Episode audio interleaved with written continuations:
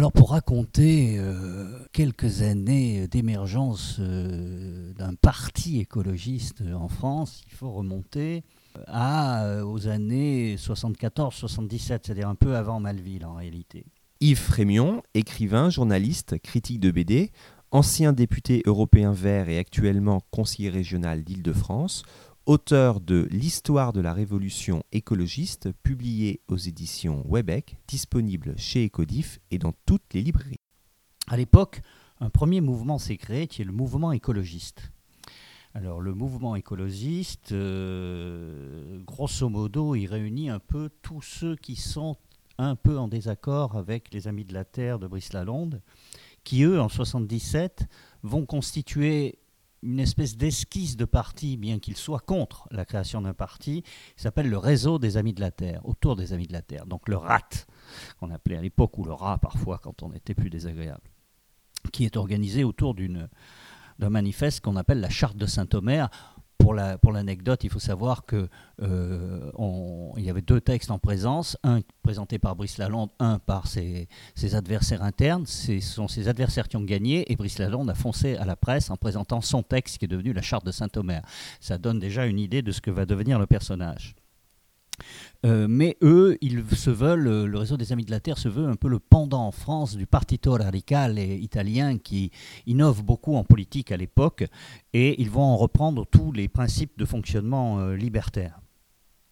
Pour ce qui est des, du, mouvement, écologiste, le ME, il, il s'est constitué lors de deux assemblées générales, une qui était un peu celle des, Amis de la Terre, quand même, euh, à, Bazoches, où René Dumont est venu expliquer que malgré sa candidature au présidentiel, où il avait fait émerger l'écologie politique, il n'était pas du tout intéressé à diriger l'écologie politique. Donc il a ouvert un peu la porte aux autres et une autre à Montargis, où euh, ce premier mouvement qui avait été écologie et survie, euh, c'est-à-dire euh, ce qu'on appelle les Alsaciens à l'époque, hein, toute l'équipe, Solange Fernex, Antoine Wechter, etc., ont lancé un appel à fonder un parti. Donc le mouvement écologiste est un petit peu l'esquisse de ce parti car en effet, à l'époque, le grand conflit au sein de l'écologie politique, après, je crois qu'on ait réglé la question est-ce qu'il faut être violent, non violent euh, c'est est-ce qu'il faut créer un parti ou pas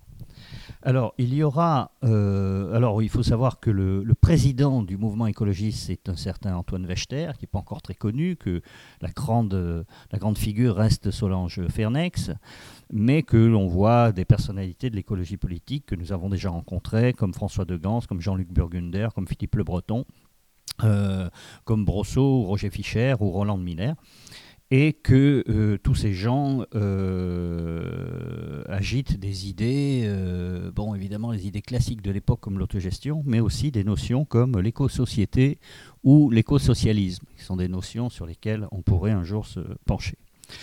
Donc en 78, ce mouvement écologiste fusionne avec un, petit mouvement qui s'appelle SOS Environnement, qui est animé par Jean-Claude Delarue, qui est un personnage extrêmement bizarre, euh, qui ira euh, faire des offres de, d'emploi, si je peux dire, à gauche comme à droite par la suite, mais qui euh, finalement finira à droite. Mais à l'époque, il est considéré comme un environnementaliste important et il fusionne en 78, disais-je, pour créer la coordination interrégionale des mouvements écologistes, la CIM, euh, qui aura une existence assez éphémère, mais dont les porte-paroles sont Antoine Wechter et Didier Anger. Euh, ils euh, susciteront une liste pour les européennes qui arrivent, qui va prendre en fait la suite de Écologie 78 et qui va s'appeler Europe écologiste, Europe écologie. Et Europe Écologie a pour tête de liste une femme qui est Solange Fernex. C'est la première fois qu'une femme est tête de liste dans ce type d'élection. Et euh, Brice Lalonde est très très très opposé euh, à cette liste. Et c'est là que va survenir sa rupture entre guillemets politique avec René Dumont, car René Dumont, lui, va appuyer Solange Fernex. Ce qui est important parce que c'est un changement euh, à mon avis, euh, c'est un virage important. Brice Lalonde, euh, de, lui, soutient le boycott des européennes. ce qui est quand même euh, une position assez inattendue. Et ce boycott va avoir des conséquences fâcheuses. Ce ne sera pas la, la seule fois euh, dans ces élections, euh, puisque Solange Fernex ratera l'élection de très peu. Elle fera 4,5. Euh, c'est une figure que l'on rencontrera plus tard dans d'autres européennes, le ratage de quelques, voix. En, en novembre 78, la CIM se rebaptise euh, Mouvement d'écologie politique, le, MEP. Euh, mais euh, comme la constitution d'un parti politique fait toujours débat entre eux, ils décident en fait ce jour-là de différer de un peu plus d'un an la création d'un véritable parti. C'est ce qu'on a appelé à l'époque la motion Isabelle, puisqu'elle était portée par Isabelle Cabu, qui était à l'époque la, femme de Cabu, le dessinateur et qui était une des animatrices de La Gueule ouverte. Euh, mais tout le monde ne prend pas bien cette, euh, ce décalage dans le temps, notamment euh, Didier Anger, qui lui décide que on est déjà un parti politique et qu'il faut créer une structure qui, qui en prenne la forme. C'est lui qui est le, porte-parole de ce mouvement. Son secrétaire général est un certain Guy Cambeau, qu'on va voir émerger par la suite. Alors Guy Cambeau est un peu plus âgé que tous ces, gens-là, il est né en 1928. Et Guy a longtemps travaillé en Afrique. Ça lui vaudra plus tard une réputation de barbouze qui était complètement euh, bidon, mais enfin, bon, c'est des choses qui ont couru. Ils sont 200 personnes. Parmi eux, il y a une petite jeune fille qui, qui fait ses débuts, qui s'appelle Dominique Voinet cette émergence de, partis est très intéressante parce que il y a la même en Allemagne et en Belgique à peu près à la même époque, dans les mêmes années. Et la Belgique, euh, en Belgique, les écolos aura vite des, premiers élus. Euh, c'est aussi euh, l'époque des bagarres à Plogoff, c'est aussi beaucoup de changements dans la presse à l'époque. Par exemple, on, commence à lire des articles d'un certain Alain Lipietz dans un nouveau journal qui s'appelle Alternative économique et qui esquisseront dans les années qui suivront euh, une pensée écolo dans l'économie. Mais euh, on se doute bien, avec toute cette dispersion, il y a besoin d'une coordination. Alors on en crée une, ça s'appelle le comité de liaison écologiste, le CLé, qui est l'instance où discutent le MEP, le RAT et ce qu'on appelle les diversitaires, c'est-à-dire ceux qui sont ni proches des Amis de la Terre, ni proches du MEP. En juin 80, 1700 euh, personnes réunies par la clé désignent euh, Brice Lalonde comme candidat à la présidentielle. Ça n'a pas été facile face à Philippe Le Breton. Et euh, créent une autre structure éphémère, comme ils en créent à chaque fois, qui va s'appeler aujourd'hui l'écologie, pour mener sa campagne.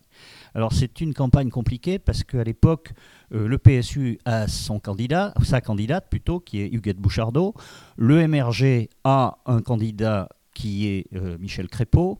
Et puis, il y a pendant quelques mois euh, l'hypothèse qui va tout brouiller d'une candidature de Coluche, pour ceux qui s'en souviennent, qui n'ira pas au bout, mais qui va drainer énormément de gens qui auraient pu soutenir la candidature d'un écologiste. Je fais partie des gens qui ont soutenu Coluche à l'époque et pas Brice Lalonde. Les résultats de la présidentielle euh, seront les suivants c'est que Bouchardot fait un très mauvais score. On peut considérer que la mort du PSU commence à ce moment-là. Brice Lalonde fait 3,90, c'est pas mal. Euh, il y a des candidats récents présidentiels des Verts qui auraient bien aimé faire ce score. Euh, Michel Crépeau héritera du ministère de l'Environnement puisque la gauche prend le pouvoir, hein, c'est l'émergence de, Mitterrand en 81. Et pour l'anecdote, euh, Michel Crépeau, quand il redeviendra parlementaire, aura pour assistant parlementaire un tout jeune homme promu à plein d'avenir qui s'appelle Jean-Vincent Placé. Il y a en 81 des législatives, là c'est pareil, euh, le mouvement est toujours divisé. Euh, les Amis de la Terre autour de Radan créent la liste alternative 81, tandis que tous les autres créent aujourd'hui l'écologie et tous les deux se présentent aux législatives. La différence essentielle, c'est qu'aujourd'hui l'écologie ne donne pas de consigne de vote au second tour. Alternative 81 appuie la gauche. Brice Lalonde, par exemple, fera 8,25 à Paris lors de cette élection, qui en moyenne donne à peu près le même score qu'il a eu au présidentiel à l'ensemble des candidats. Euh, En décembre 81 et en février 82, dans deux assemblées générales, à Couisa et à Rennes, euh, les Amis de la Terre, enfin le, RAT, qui va se dissoudre peu à peu, crée un mouvement politique rival du MEP. Il s'organise sous cette forme, ça va s'appeler la coordination écologiste, CE, avec Brice Lalonde, Radan, Yves Cochet, Dominique Voinet, Jean-Jacques Porches, Didier Anger, etc. Et euh, ça va être pendant euh, toutes ces années le rival du MEP qui, lui, a euh, pour présidente Solange Fernex et pour porte-parole Jean Brière. ce MEP va réagir à peu près quelques mois après.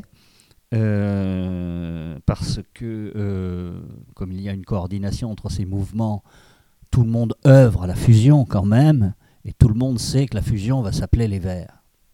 Alors, le MEP va se rebaptiser les Verts Parti écologiste et la coordination écologiste, donc les Lalondiens, vont se rebaptiser les Verts Coordination écologiste.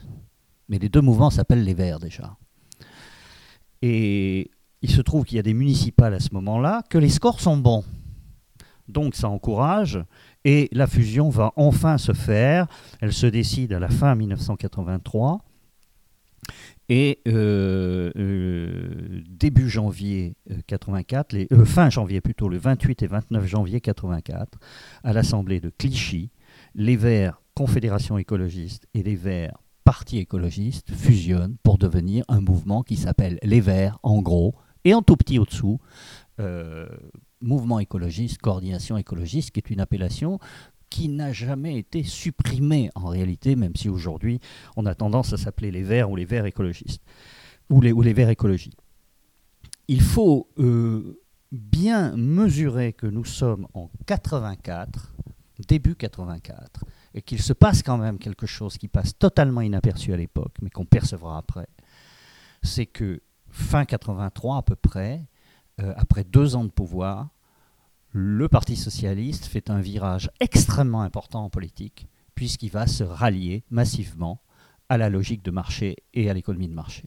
Ça passe inaperçu, mais euh, dans les mois qui viennent, on s'aperçoit que tout l'espoir qui avait été porté pendant les deux premières années de gouvernement Mitterrand, euh, enfin de présidence Mitterrand, qui a apporté beaucoup de réformes extrêmement intéressantes, ce mouvement va euh, s'éteindre un petit peu et on va passer à euh, un, parti de gauche plus gestionnaire qu'innovateur. On ne le voit pas sur le moment, mais moi, il me plaît bien de constater que les Verts se créent au moment où la social-démocratie vire au libéralisme. Je pense que c'est très important de le remarquer.